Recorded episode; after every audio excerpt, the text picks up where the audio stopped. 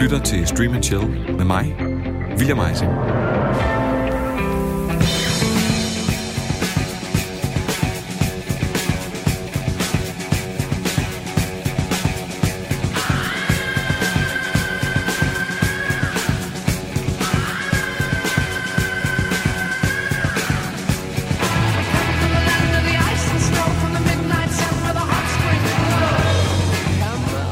Starter altid lidt på samme måde.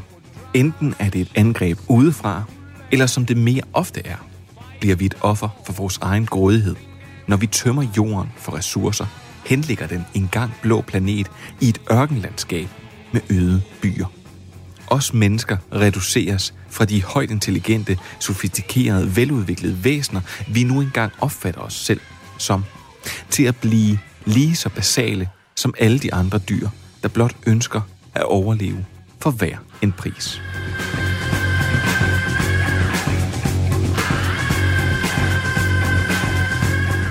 Velkommen til det, der kommer efter jordens civilisations kollaps.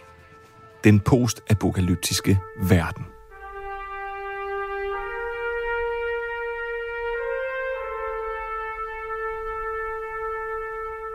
Hvis du ikke har genren helt på plads, så skal du bare tænke tilbage til 2007, hvor en af verdens absolut største filmstjerner, dengang Will Smith,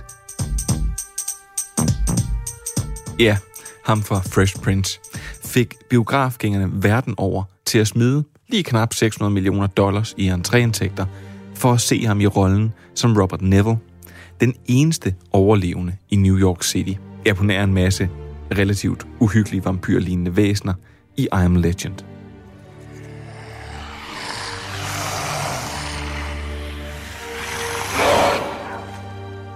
Eller Brad Pitts World War C, som måske nærmere skal beskrives som et klassisk zombie-apokalyptisk scenarie. Men man kan ikke tale om en postapokalyptisk verden, uden at inddrage en af genrens største karakterer. I 1979 blev verden nemlig introduceret til Max Rockantansky, eller bedre kendt som Mad Max. En tidligere politibetjent, der lever et liv i isolation i det wasteland, jorden nu er, efter mordet på hans familie. Filmen den havde Mel Gibson i hovedrollen som Max, og det var et kæmpe hit, trods det beskidende budget. Go ahead. we are 100% snaffled. Derfor så vendte Gibson tilbage i 1981 til Mad Max 2 og i 1985 til Mad Max Beyond Thunderdome. De tre film er ikoniske perler, og netop derfor så ønskede George Miller, der havde skabt de tre første film, at lave et efterfølger. Miller han havde historien og budgettet på plads. Mel Gibsons stjerne, der endnu ikke var faldet på det her tidspunkt, sagde ja til at vende tilbage til rollen en sidste gang. Alt var på plads til Mad Max Fury Road.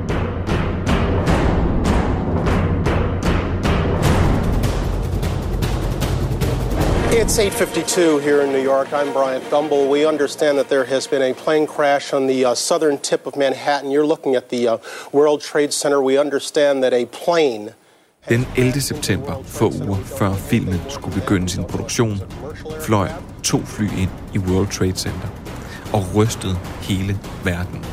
De rystede også den økonomiske balance mellem den australske og den amerikanske dollar. Og det gjorde, at filmens budget natten over svandt ind med mere end 20 procent. Sammen med USA's invasion af Irak blev hele projektet lukket ned på den baggrund. Næsten 10 år skulle der så gå før, at Mad Max Fury Road igen startede produktionen. Men Mel Gibson var ikke længere aktuel. For det første, så var han nu over 50. Og dernæst, så var hans stjerne falmet gevaldigt. embarrassment to me. You look like a honey, and if you get raped by a pack, it's your fault. All right? I stedet castede George Miller så Tom Hardy, der skulle rende rundt i en ørken i halvandet år med en maske på og mumle tre replikker. I stedet for et manus, ja, så gav George Miller Tom Hardy en tegneserie. Hardy han spillede Max, og Charlize Theron spillede Furiosa. Once again, I salute my Imperator Furiosa. Og de var begge to så vrede på George Miller, der for øvrigt brugte tre år på at klippe filmen, at Hardy før premieren svinede George Miller til. Han sagde, han aldrig havde oplevet noget lignende, og lige meget hvordan filmen blev, så skulle han aldrig nogensinde vende tilbage som Mad Max igen. Det ændrede sig dog. For da filmen kom ud, var den et rent udsagt mesterværk. Måske en af de bedste film, genren nogensinde har set. Tom Hardy, han var fantastisk, og selvfølgelig skal han spille Mad Max igen. Han gik endda så langt, at han gav en offentlig undskyldning til George Miller, og sagde, at han simpelthen ikke forstod hans vision, men det gjorde han nu. Det sjove er, at selvom filmen ikke fik andet end roser, så blev den aldrig en kæmpe kommersiel succes. Og det er den postapokalyptiske genres store hemsko. Den brede appel. Derfor så er det faktisk overraskende, at Netflix har kastet en del penge efter den dystopiske, postapokalyptiske, ikke at forglemme tyske serie Tribes of Europe. Og det er selvfølgelig den, som Stream Chill handler om i dag.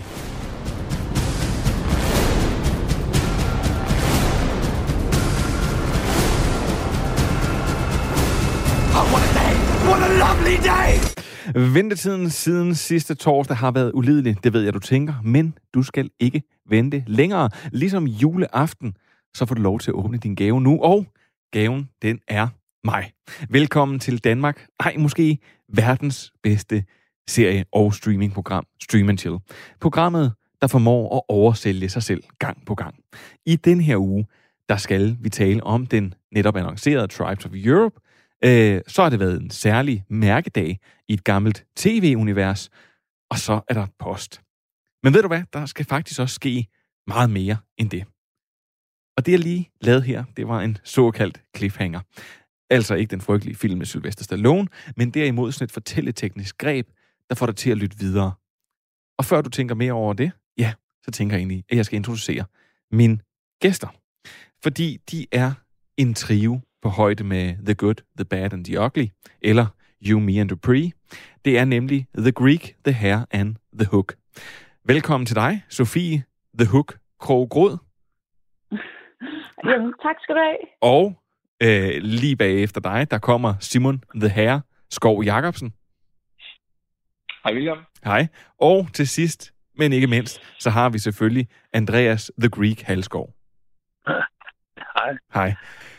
Det endte faktisk lidt med at lyde som en Guy Ritchie-film. Uh, det var ikke lige tiltænkt. Uh, velkommen til alle sammen. Tak. tak. I er på skrættende telefonforbindelser. Og uh, det er jo fordi, at uh, ligesom Søren Brostrøm han annoncerede, så er det altså uh, stadigvæk corona. Og det er nu et år. Jeg tror, jeg uh, kunne tælle, at det var program nummer 22, jeg lavede, hvor jeg opfordrede folk til at se en masse serier og så blive hjemme. Og i dag er vi altså i program nummer ja, godt op i 60'erne. Så øh, sådan er det. Men Andreas, jeg synes egentlig, vi lige skal få det her overstået først. Fordi det var Twin Peaks dag i går. Men hvilken en? Var det så dagen, hvor David Lynch han færdiggjorde manuset til den, eller var det den første dag, de filmede? Var det premieren, eller sidste sendedag? Jeg ved, at du fejrer sådan en 20-30 forskellige Twin Peaks helligdage om året, hvor du så skal have fri fra arbejde. Så hvad for en er det? Altså, den 24. februar er officielt Twin Peaks dag.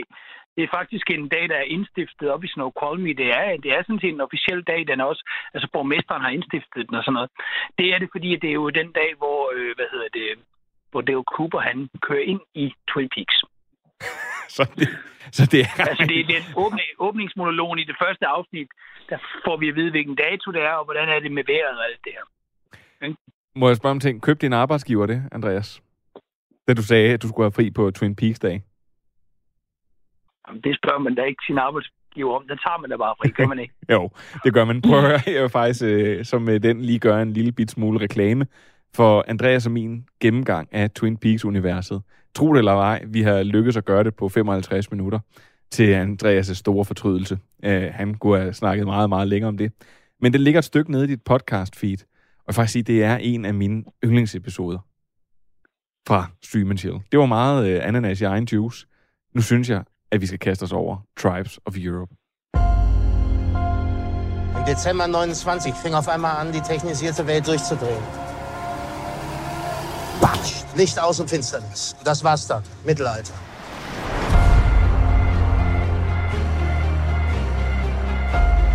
Jetzt regieren die Tribes den Kontinent.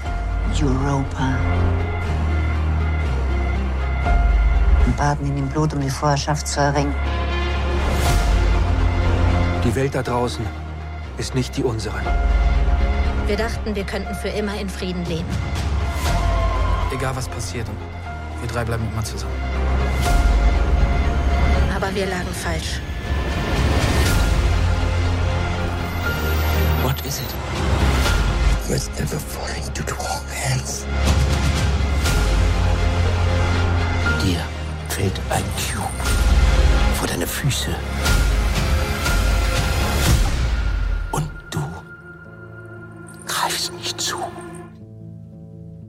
Vi er i år 2074. Mange år forinden har en mystisk global katastrofe henlagt menneskerasen til at kæmpe internt og gruppere sig i stammer for at overleve. Nogle stammer er udbredt fredfyldte, og andre hunger efter magt. I denne verden er det hver mand, kvinde og barn for sig. Men da et højteknologisk fly styrter ned, bliver en fredelig stamme blandet ind i en krig, som de aldrig ønskede at være en del af. Tribes of Europe kan ses på Netflix og består af seks afsnit. Den er skabt af Philip Koch og har flere prominente tyske skuespillere med i sin rollebesætning. This is not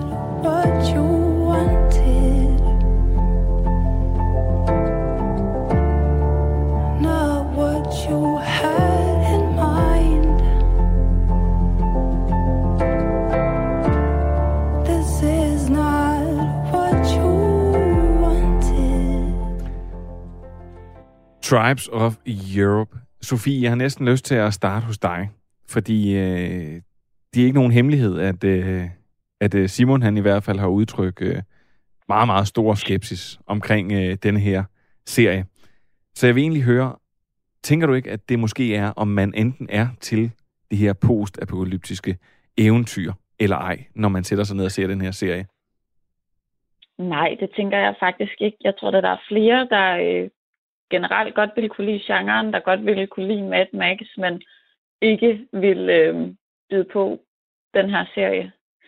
Øhm, altså det er simpelthen som om, at de, de prøver at skabe et alt for stort univers, øhm, og de kan slet ikke helt rumme det, de selv er ved at bygge op, så de bliver nødt til, i stedet for at vise os universet, så bliver de nødt til at fortælle i replikkerne, hvad det er, der foregår.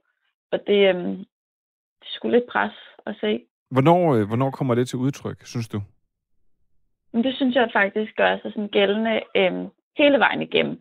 Altså, hvor for i starten, der, der er en, en lillebror i den her serie, øh, der sådan skal indvise i sin klan, og så fortæller de lige om hele klanen der, hvor det er sådan, altså det er ikke, det er ikke en særlig smooth måde at gøre det på.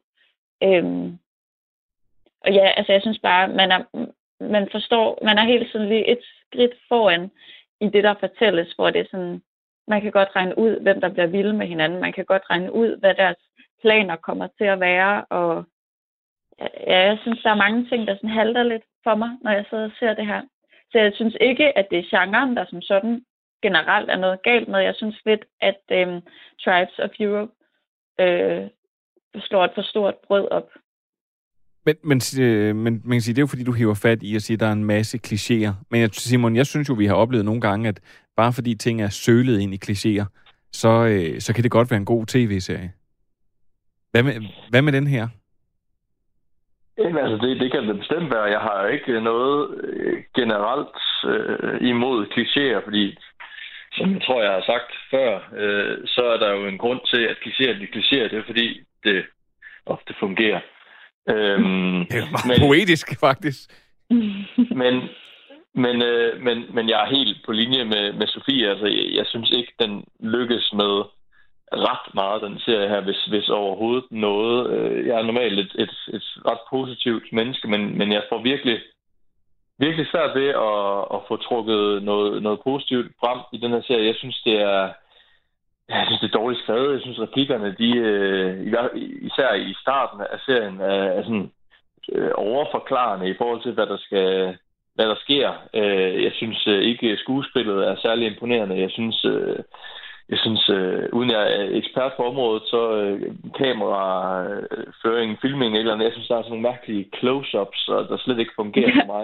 og, øh, og, og så kører der sådan et soundtrack, både, både med, med de sange, de har valgt at, og, og smide ind i, i, øh, i serien, som man nu gør, men, men især, det er sådan et dystopisk øh, underlægnings, underlægningsmusik, øh, som kører konstant igennem hele serien, øh, næsten i hvert fald. Altså, det er så irriterende. Så, som om man ikke, som om man ikke i, øh, igennem seriens fortælling i sig selv øh, får den her øh, hvad hedder sådan noget, dystopiske fortælling eller et eller andet. Der skal være det der med, og jeg synes, øh, jeg synes, den er rigtig dårlig. Og, og når du siger det, tænker du så øh, på det der Steve Aoki øh, remix af Do It Again for Chemical Brothers, der lige pludselig bliver slynget ind i, i ens virkelighed?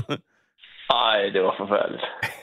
øh, Andreas, øh, hvad nu, nu tager vi lige sådan en omgang her, nemlig, fordi jeg vil jo sige, at på plussiden, så er der jo øh, godt begyndt at halv færdig. Og jeg noterede, at efter en, efter et minut og 36 sekunder. Øh, og det var, jeg skulle sige, med det hele inklusivt, øh, både hvad der lige er sort skærm til at starte med, der havde de faktisk formået at præsentere og etablere hele universet. Og det er jo det, der man nogle gange skal gøre i den her lidt alternative virkelighed, når det er, man skal præsentere, og man ligesom skal have spillereglerne på plads, så tænkte jeg, nå okay, det handler om det. Og så var jeg egentlig med fra start af. Men, men, men går den så galt der, synes du også, ligesom de to andre påpeger? Øh, ja, ja. Altså, nå, nå, okay. Selvfølgelig. jeg, synes, jeg synes, at, hvad hedder det, meget betegnende, synes jeg faktisk, at uh, din prolog, din, din introduktion til det her program, øh, var væsentligt mere fængende end den serie, vi har set. Og, øh, det, tak. Øh, Øh, men det var, det var også en rigtig god introduktion, men, og der nævner du en rigtig masse øh, fine eksempler på genren. Der er masser af gode postapokalyptiske serier og film, og der er jo også lavet gode tyske serier i nyere tid, ikke? Øh, med Dark eksempelvis, men denne her, jeg, jeg, jeg tog mig selv i lidt i, i forlængelse af, hvad Simon lige sagde, og jeg kunne fornemme, at Sofie er enig, der tog, der tog jeg mig selv i at sidde og bide mærke i, når, hvor lang tid går der nu, før vi skal have et droneskud. Øh, nå, det får vi efter 30 sekunder i første afsnit, så igen efter 17 minutter. Så, går der, så er der gået 36 minutter, så får vi droneskud mere. Og, og så skal vi have lensflare-effekter, ikke, hvor der kommer lys ind imod øh, linsen. Det skal vi have også en fire gange i løbet af hvert af de første fire afsnit, ikke? så har man sådan en tanke om, Ah, det er i virkeligheden bare et spørgsmål om, at de skal have et eller andet fernis, der virker af production value. Fordi i virkeligheden, og det synes jeg passer til det, Sofie siger, så er der en følelse af, at, at der mangler jo, altså det er jo en, man tror ikke rigtigt på det her univers. Det er svært også at falde helt ind i det her univers. Hvis jeg skal være lidt grov, så vil jeg sige, at jeg synes, inden for bogstøtterne, så har jeg en fornemmelse af, at jeg ser teater, eller at jeg måske ser noget, der kunne have været en dansk, øh, en dansk julekalender. Øh, og øh, hvad hedder det? Men så er rammerne flotte. Altså, vi starter med nogle flotte droneskud, hvor vi er helt op fra, ikke? Og, og hvad hedder det? Der er enkelte, jeg kan også godt forstå, hvad de har forsøgt med de der, øh, som Simon er lidt inde på, de her nærbilleder med hvidvinkler og sådan noget, som er lidt irriterende overbrugt og sådan noget. Men jeg tror, det er et forsøg på at gøre noget stiligt som i virkeligheden virker lidt billigt, når man kigger på det. Altså, det jeg synes, virker det virker så billigt. Altså generelt også kostymerne og sådan. Jeg kan virkelig godt følge dig i det, du siger, at, at uh, production designer får lidt sådan en julekalender-vibe. Altså, jeg tog også mig selv i at tænke, hvis det var skolefilm, ville jeg jo synes, at det var sådan ret godt klaret for et budget. Men når man ved, at det er Netflix, der står bag, så er det altså ikke særlig imponerende. Hvad er det, der får, hvad, hvad er det, der får den til? Nu sagde I selv, det er kostymerne eller sådan noget. Altså, jeg synes jo, jeg kan, jeg kan lige så godt så også øh, lade paraderne falde, falde fuldstændig og sige, ja, det, øh, jeg, jeg endte med at se det hele, og det ved jeg egentlig ikke rigtig, hvorfor jeg gjorde. Det tror jeg, fordi at jeg ville egentlig gerne have, at det skulle være godt, fordi den har nogle, den har nogle noter af noget, der faktisk er virkelig spændende. Det er lidt ligesom at drikke en papvin, hvor man tænker, på, en, på den rette sommerdag, hvor den er fuldstændig iskold, den her hvidvin her, der kommer frisk fra karton, så kan jeg da godt hælde den ned. Men, men der, er, der, er, der er nogle ting, der faktisk ikke fungerer. Ham, øh, der er en, øh, ham, der spiller Elja, som hedder øh, David Ali Rashid. Han er simpelthen så ringe. Jeg tror ikke et sekund, at, at altså jeg forstår, jeg, jeg, jeg måtte simpelthen ind og google og tænke, er han en søn til en af dem? Er han i familie med et eller andet, en producer? Det, det er helt vanvittigt. Jeg synes faktisk, at nogle af de andre skuespillere, det må også være en utaknemmelig opgave, det her, men det virker overkarikeret. Og det er det, jeg ikke rigtig forstår, ja. hvor det er, det går galt. Fordi når jeg sidder for eksempel og ser Mad Max Fury Road, og man ser det her fuldstændig mærkelige univers øh, med Immortal Joe, der har... Øh, der har en, en, en, øh, en der sidder i sådan en eller anden rullestol, og en stor øh, dum søn, og de har kæder i næsen og så. Og det er så, det er så overdramatiseret, det er så, så skørt, men jeg er bare opslugt af det. Det virker virkelig. Det virker som en virkelighed, der kunne ske. Det her, det her, det, det er, øh, det her, det virker bare skørt. Er der, er der nogen men, af jer, der har et bud på, hvorfor men, det ender med at komme, komme til at virke skørt? Altså, jeg, jeg vil godt give et, et af budene. Øh, I forlængelse af hvad det, kommentaren, som Sofie havde omkring det her med, hvordan det er skrevet, så kan det være, at øh, vi får det foldet ud lige om lidt det her med, hvordan det ikke er skrevet så fantastisk godt. For jeg synes også, det ligger, der ligger formentlig noget på allerede manuskriptplan. Men i modsætning til, nu bliver ved med at nævne Mad Max, og de første Mad Max-film, det er jo nogle exploitation-film. Det er nogle helt vildt billige film, og de gør en dyd ud af de relative begrænsninger, de har. Denne her føler jeg hele vejen igennem gerne vil skjule sine begrænsninger. Den vil gerne se større ud, end den er. Og øh, mm. det er det, der giver den en helt forkert vibe. Altså, at, at det er ligesom om, når vi kommer ind i scenen, så er det bare et overgjort kulissedrama. Men, men, men så uden for scenerne, så har vi noget, der ser lidt pompøst ud. Og der synes jeg, at Mad Max, den er bare ærlig med at være billig og lidt grim og lidt, altså den oprindelige ikke, i det. Og det kan jeg på en eller anden måde, så synker jeg mere ind i det univers. Jeg, jeg tror ikke på det her univers. Jeg føler det ikke, og jeg synes, at jeg bliver alt for opmærksom på alle de ting, som man jo normalt skal sætte parenteser om. Jeg bliver alt for opmærksom på de stilmæssige forsøg, de skaber. Jeg bliver alt for opmærksom på de kulisser og de, hvad hedder det, kostymer, de bærer. Det er jo ikke meningen, at man skal sidde og tænke over det, når man sidder og synker ned i en serie. Simon, har Nej, og, og man bliver også meget opmærksom på, det var også Simon, der nævner det her med, de close-up, de bruger, altså de bruger sådan en, øh, ja, hvad hedder det, fish eye, fish, et eller andet øh, linse, hvor, hvor det, altså sådan, det ligner næsten det sådan Playstation-spil, man kigger på. Simon, er der, er der overhovedet noget positivt at sige om, øh, om, øh, om øjenben Tribes of Europe? Øh, øh, altså, som jeg startede med at sige, så, så tror jeg, at det, det er første gang, jeg ikke har noget positivt at sige om selve serien, fordi altså, sidste gang, jeg var med, der snakkede jeg om A Discovery of Witches, og den synes jeg bestemt heller ikke var god. Men, men der kunne jeg trods alt godt finde en karakter frem, jeg synes var øh, meget spændende, eller, eller et eller andet. Øhm, det, det har jeg simpelthen ikke her. Altså det eneste, det skulle være, og det, det er ikke engang sagt øh, for sjov, øh, det, er, det er længden på den. Øh, altså der er, der er seks afsnit, øh, og det, det synes jeg, øh, det var selvfølgelig, nu er det så lidt for sjovt alligevel. Det var selvfølgelig dejligt, fordi jeg så ikke skulle se mere. Men jeg synes egentlig også, det var passende, fordi jeg har også nogle gange siddet med en god serie, som så også lige bliver trukket lidt for langt ud, lidt for langt ud. Så altså, den skal have ros for, at den, den i første omgang holder sig på seks afsnit, men ellers så, så har jeg sgu ikke rigtig mere. Altså, jeg vil sige, en ting, jeg alligevel faldt lidt for, og det er totalt karikeret, og det, men det var faktisk det, der virkelig lugtede af sådan noget post-apokalyptisk, sådan lidt øh, crazy noget, det var det her, øh, de her crows, som er en af stammerne. Og særligt hende, der hedder Vavara. Udover det er fuldstændig skruet op i et, øh, i et gear, hvor man ikke kan være med, så synes jeg faktisk, at det var lidt sjovt.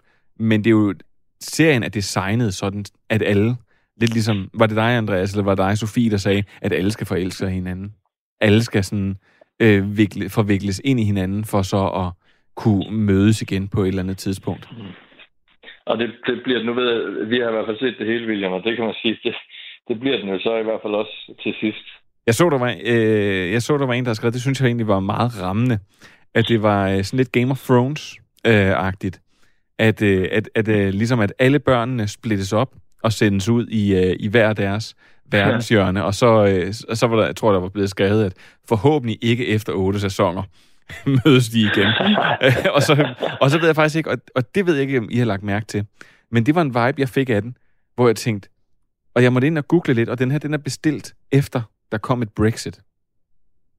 Og øh, øh der er jo faktisk noget EU-progressivt i den her serie, at man skal samles i et forenet Europa, og hvis et forenet Europa står stærkt, og alle de her mærkelige ting, som de egentlig siger.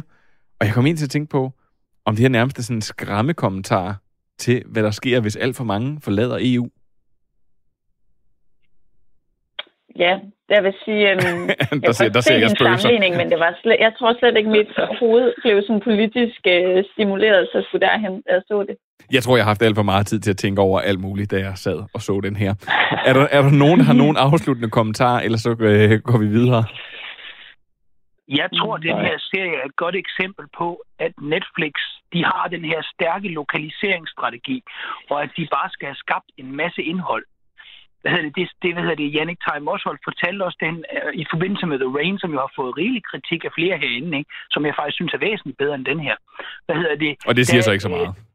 der sagde, øh, der sagde øh, Jannik Theim Oswald, at hvad det, han fik faktisk fuldstændig frihænder af Netflix.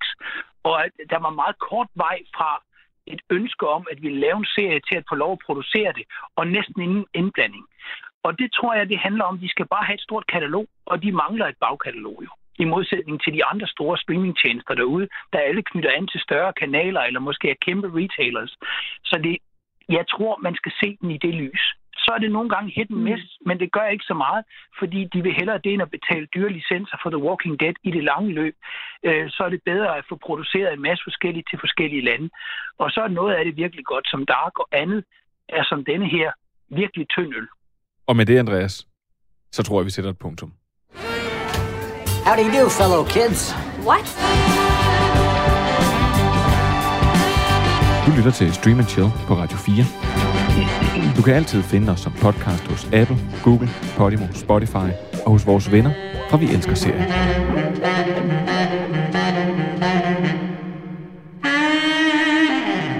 Make it so. Så hvem skal se Tribes of Europe? Er vi lige ved at sige, at det er der faktisk ikke nogen, der skal? Det er i hvert fald det hold, jeg er på. Sofie?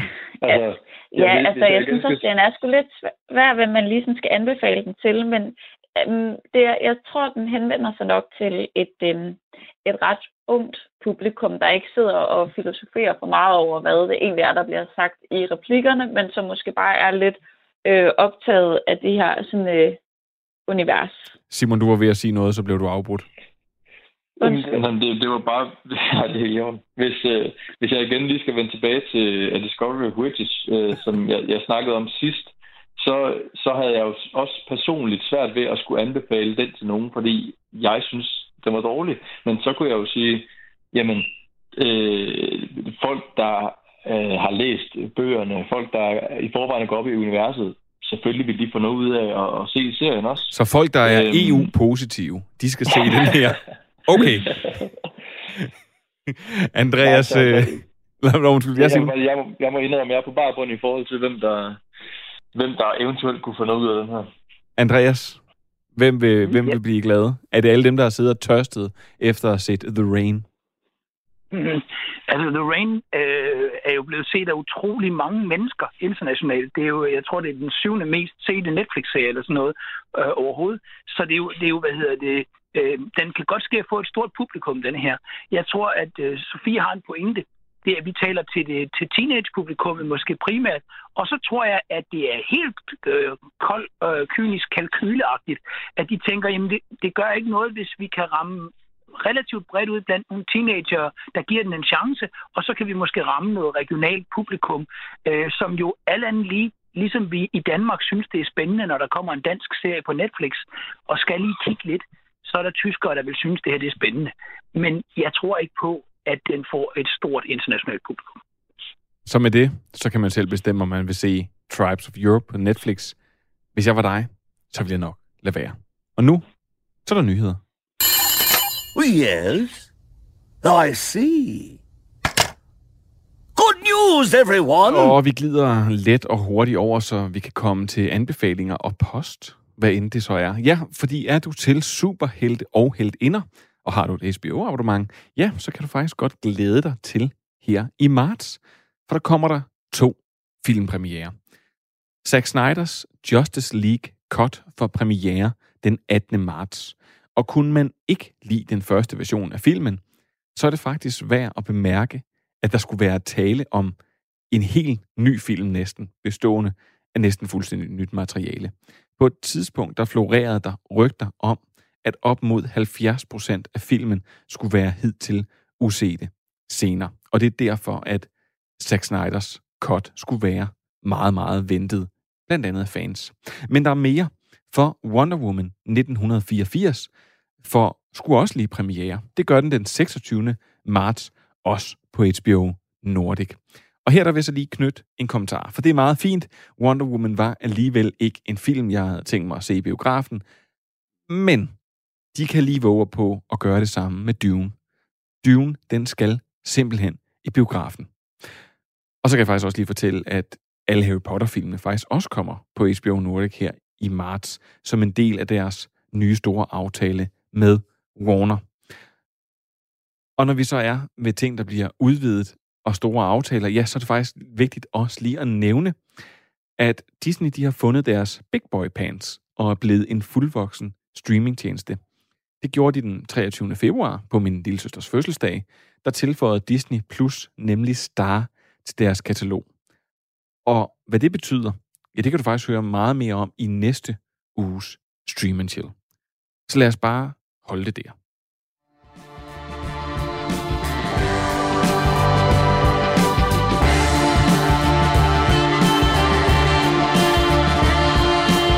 Hvis du nu skulle være i tvivl, så lytter du til Stream Chill i denne her uge med Andreas Halskov, Sofie Krog Grud og Simon Skov Jacobsen.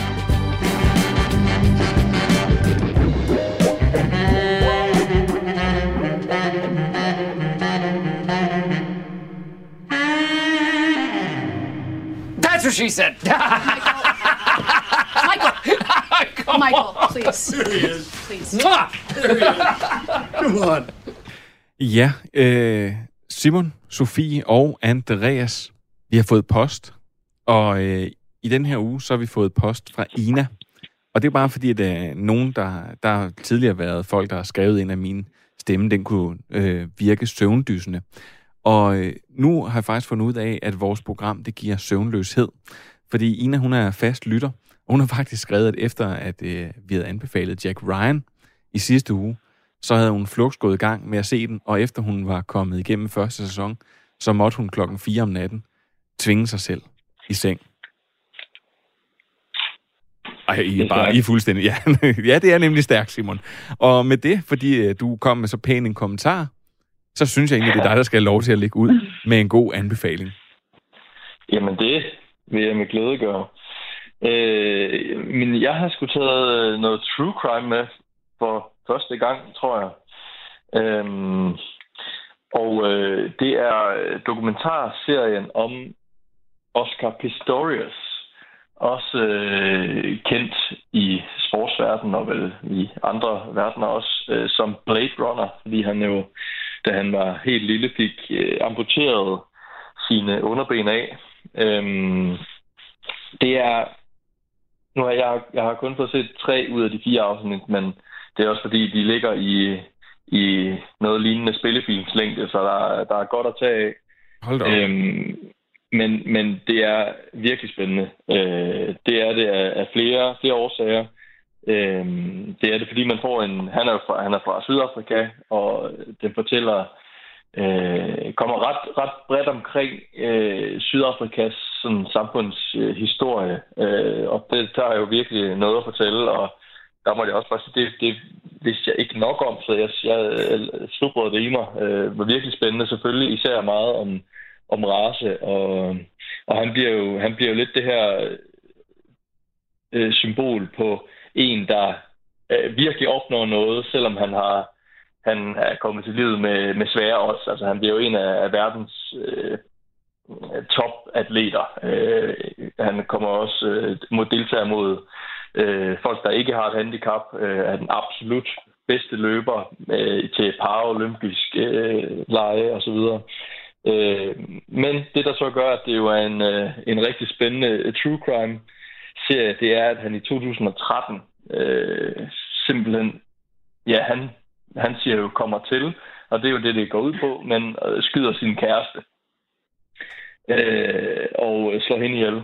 Øh, og det er, det er den retssag, man jo så også følger, og det blev jo en, en kæmpe messe, mæssig mediebevågenhed, fordi altså, selve, selve retssagen, den blev for første gang, i, i hvert fald i Sydafrikas historie, øh, set live.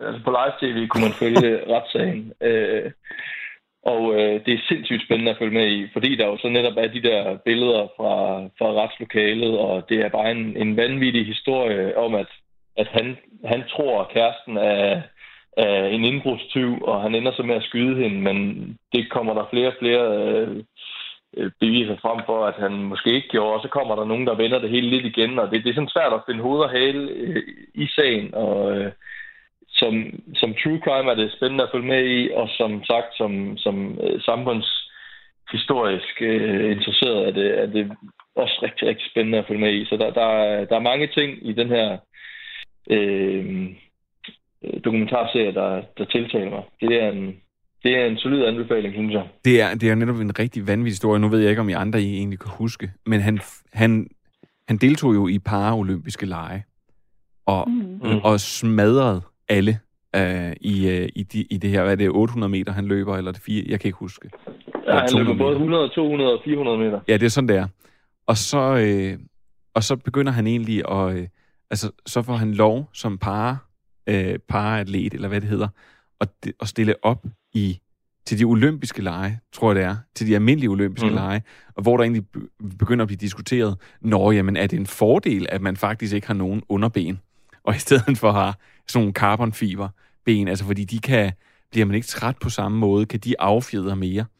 Og der var alle mulige polemik omkring det, og han ender jo også med at blive en, en kæmpe reklamesøjle. Og jeg kan nemlig huske denne her, det er faktisk ikke så lang tid siden, jeg tænkte på den her mærkelige retssag. Og det der er hans argument for, at, at han har sagt, øh, at han netop sagde, at det var en indbrudstyv, men hun har vist mm. råbt op flere gange, at det var hun ikke, mm. og han var alligevel blevet ved med at skyde. Øh, ej, den er virkelig... Kan det passe, det er BBC, der har lavet den, eller sådan noget, Simon? Eller er den ESPN? Ja, det er, det er ESPN. Det er deres øh, dokumentarformat, der hedder 30 for 30, øh, som, som har lavet det. Øh, og den er, lige nu der er den tilgængelig på DRTV, øh, så det, det er der, jeg har set den. Men det, ja, det er ESPN. Hvor, og, hvad, og hvad hedder den? Den hedder faktisk bare Oscar Pistorius, og så har, og så har hvert øh, afsnit en titel, som for eksempel retssagen, hvor det så er det afsnit, der går det specielt i dybden med retssagen. Øh, ja. Ja, det, det, lyder virkelig, det lyder virkelig, virkelig, virkelig spændende. Øhm. Jeg synes også, det lyder som mega spændende, fordi det er jo en vild fed historie. Det eneste, der skræmmer mig lidt, det er, når du siger, at der er fire afsnit, og de alle sammen har spillefilmslængder. Mm. Ja, fordi ja, uh, Tiger, Tiger-dokumentaren var hård faktisk at komme, i gang, komme igennem, fordi de jo netop også er, er det også nogle halvanden times afsnit, synes jeg, jeg husker. Mm.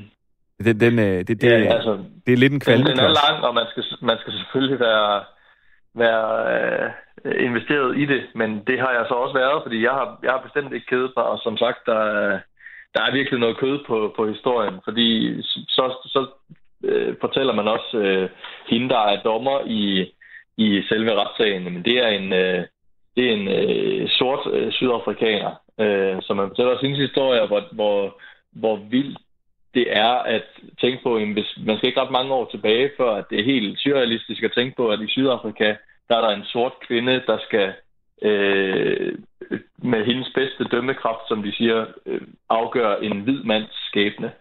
Øh, så der er, jo, der er jo sådan nogle små, det er jo ikke små, men sådan nogle fortællinger øh, og forskellige andre karakterer og andre historier øh, i, i øh, dokumentarerne. Så jeg synes, jeg, var, vi, jeg synes, vi skal holde den her, før vi, lige pludselig, øh, ja. før vi lige pludselig kommer til at afsløre øh, noget, eller for meget.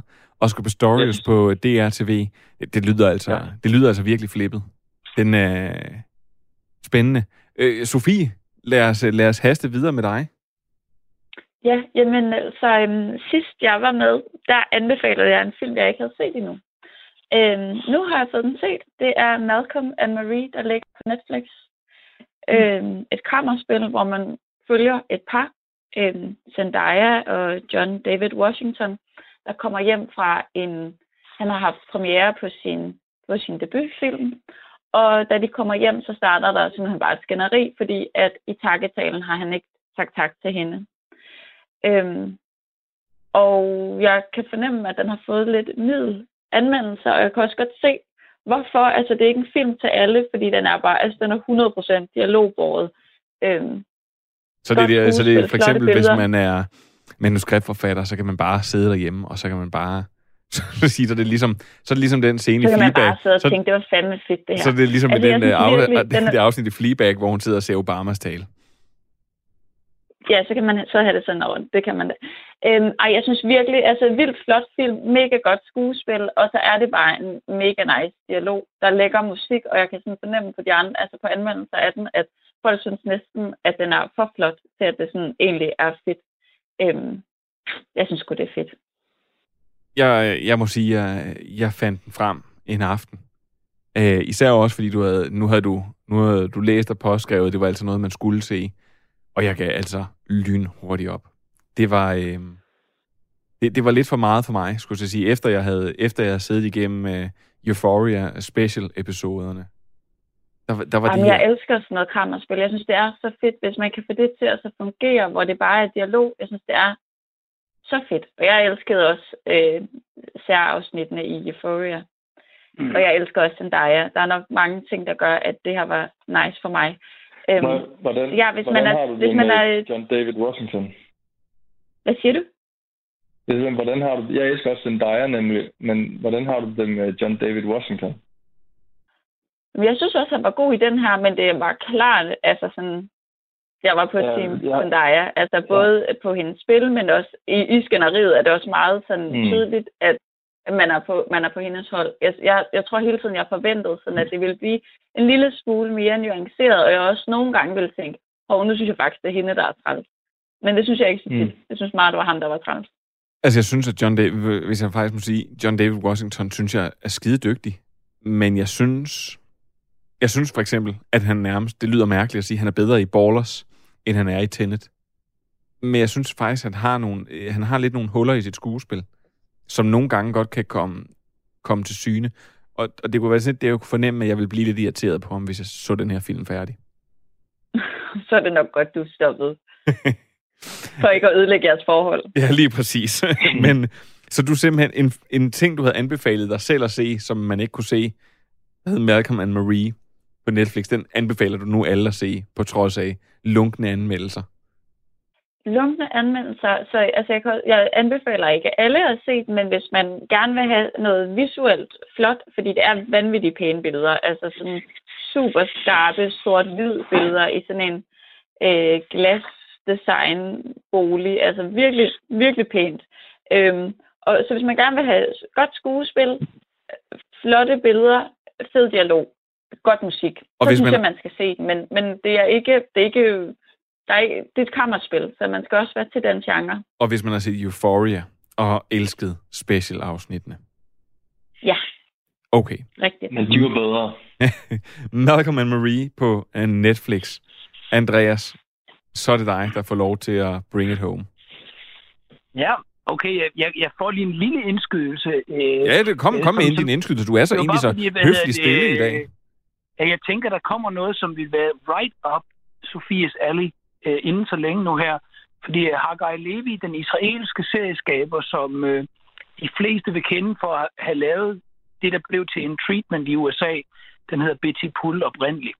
Den israelske serie, som så blev til en treatment. Og han, han har også været med til sammen med Sarah Trim at lave The Affair.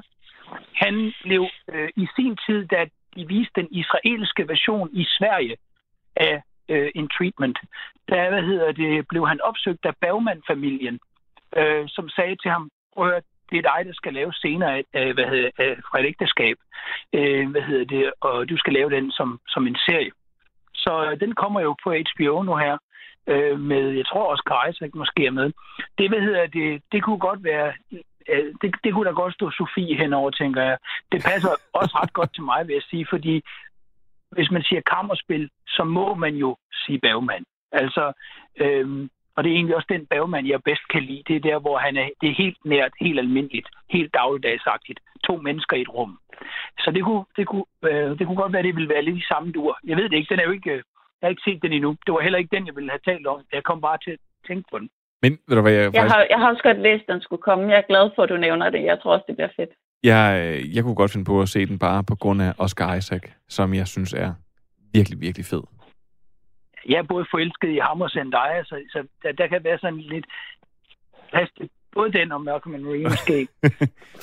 øh, Jamen, Men egentlig vil jeg have intro, jeg vil egentlig have, hvad hedder det... jamen, du må godt introducere noget. Du kan jo ikke anbefale noget, du ikke har set. Ja, det, Nej, jeg vil, Det kan jeg man vil godt. gerne ja, anbefale... det øh, jeg vil, det var fordi, øh, og det er sjovt, Sofie nævnte specifikt fiskeøje, ikke?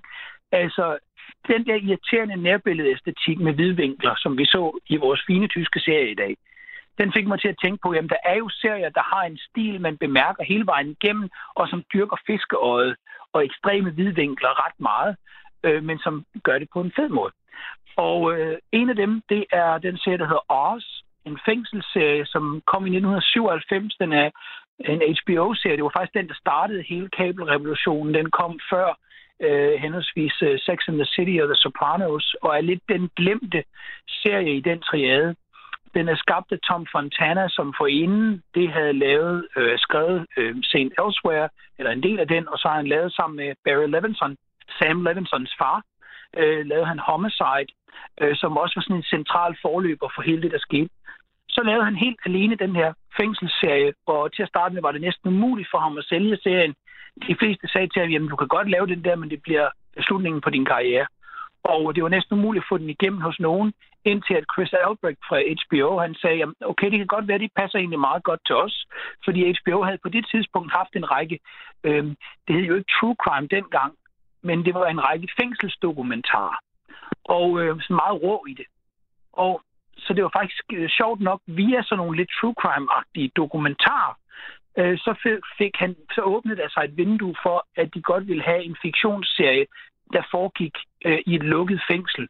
Og det er en serie, som er vældig interessant. Vi følger en række personer i de øh, forskellige karakterer og fra forskellige familier i det her lukkede fængsel, og så er der en, en, en, en sort, øh, hvad hedder det, fortæller, øh, som taler direkte til kameraet fra en mærkelig glasboks siddende i en kørestol. Øh, hvad hedder det, sådan en meget mærkelig fremdungsagtige ting, øh, som hedder Augustus Hill deri.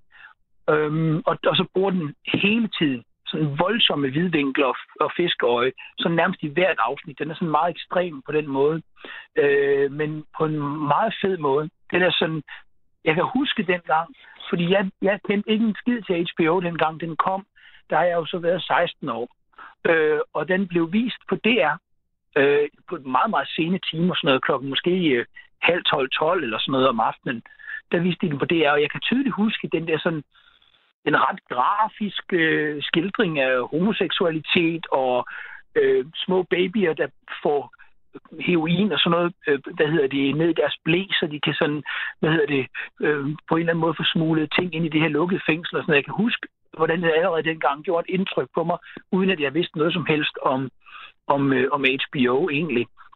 Og så det- har jeg så sidenhen genopdaget den øh, som en HBO-serie, og synes stadig, den holder. Er det, er det den, nu, øh, nu, jeg tror bare, jeg har bladret forbi den på et tidspunkt. Er det, kan det passe, at J.K. Simmons og, hvad hun hedder, Rita Moreno, at de er Yes, med? yes. Ja, ja, det er den. den, er, den der, er- der er flere kendte folk derinde, men Simmons spiller faktisk en central rolle, og i, hvad hedder det, der er, øh, jamen den, der, der, vil, der vil være flere folk, man genkender der i, og den, øh, den, er sådan, den er vældig interessant, synes jeg. Det er jo, øh, på en eller anden måde er der en forbindelse til det, Sofie har talt om, øh, fordi vi er jo, øh, det er jo egentlig, selvom vi følger lidt flere karakterer, så har det igen kammerspillets karakter. At øh, det kan godt være, at den er lidt stilmæssigt mærkelig, men i udgangspunktet er det få rum, nogle enkelte karakterer, som vi følger i det her lukkede øh, rum.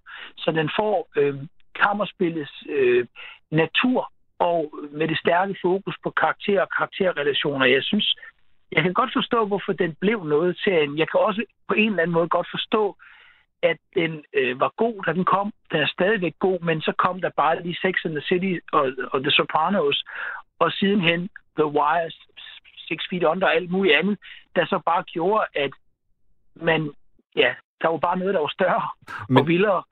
Øh, så er, den blev lidt overset. Er det, er det et klassisk fængselsdrama? Ja, det vil jeg sige. Det er jo, det er jo totalt bare en fængselsserie jo. Altså, men, men fængselsdrama på den måde, at hvad hedder det, vi, vi, vi følger dem bare inde i fængsel. Vi følger bare de indsatte, indsatte. Så den har jo ikke den der sådan øh, struktur, som nogle for eksempel fængselsfilm har, hvor det handler om, at vi følger nogen, der flygter eller sådan noget. Ja, der, der, det er simpelthen bare nærmest ligesom at følge en, kan vi sige, en række indsatte, der fungerer som en slags pseudofamilie, og der er selvfølgelig også nogle intriger i blandt dem og sådan noget, men det er, øhm, jeg synes, at den var for sin tid utrolig nyskabende. Og jeg kan huske, at jeg, det er ikke så lang tid siden, det var, vel, var, vel, var det vel forrige år eller sådan noget, jeg sad sammen med Anne Andersen og Kjell Reinicke, og vi skulle tale om, om, om serier, der havde været vigtige og epokegørende. Og Kjell Reinicke, som jeg har uendelig respekt for, han er vildt dygtig. Han siger, at der var jo ikke rigtig nogen før House of Cards, der havde brugt direkte kameraanvendelser i tv. Og så tænkte jeg bare, ah, altså, det er cirka halvdelen af os. Altså, og i øvrigt var det... Ja, hvis Kjell Reinicke så havde set den gamle House of Cards. Ja, den bruger det også. Den er fra 90'erne. Ja. Og går man endnu længere tilbage til for eksempel The Strange World of Gurney Slade, som er en britisk serie fra 1960'erne, så er der utrolig mange eksempler på det også. Hvad hedder det? Så, så selvfølgelig er det ikke en ny effekt, men, men, øh, men også er en serie, man overser, fordi der bare kom andre store. Men ligesom Sofie nævner i forhold til Sam Levinsons film, så øh, nogle gange så skal man kaste lidt kærlighed efter de små kammerspilsagtige produktioner. Men prøv med det, så øh, har du faktisk givet mig lyst til at se os. Det, vil, øh, det bliver jeg simpelthen nødt til. Især, øh, især hvis vi kan gnide lidt salt i såret hos Kjell Reineken. Øh, det jeg faktisk vil sige, det var, at jeg havde, jeg har taget, jeg havde faktisk taget The Office med. Især fordi det, at uh, Sofie, hun er med, og jeg har en eller anden tanke om, at det er uh, også uh, lige noget, hun kan lide. Hun er jo så, du er så glad, Sofie, for uh, vi taler om, som om du slet ikke er her. du er så glad for... Tror du godt, jeg kan lide The Office, ja, jeg har givet udtryk for det? Ja, det, det tror jeg faktisk godt, du kan. Men ja. jeg tænkte, det når vi ikke i dag, fordi den fortjener lidt mere kærlighed. Så jeg vil tage min backup med, og det er simpelthen, at man skal gå ind på Netflix, og så skal man finde Mad Max Fury Road, som er øh, den efterfølgeren, der kom jo, hvad, 30 år senere, end, øh, end den tredje film kom, og som er et helt nyt kapitel, og som er utrolig vellykket. Og jeg vil faktisk sige, at hvis der er en film, man burde gå ud og købe, så burde man gå ud og købe Mad Max Fury Road i den, der hedder Chrome Edition.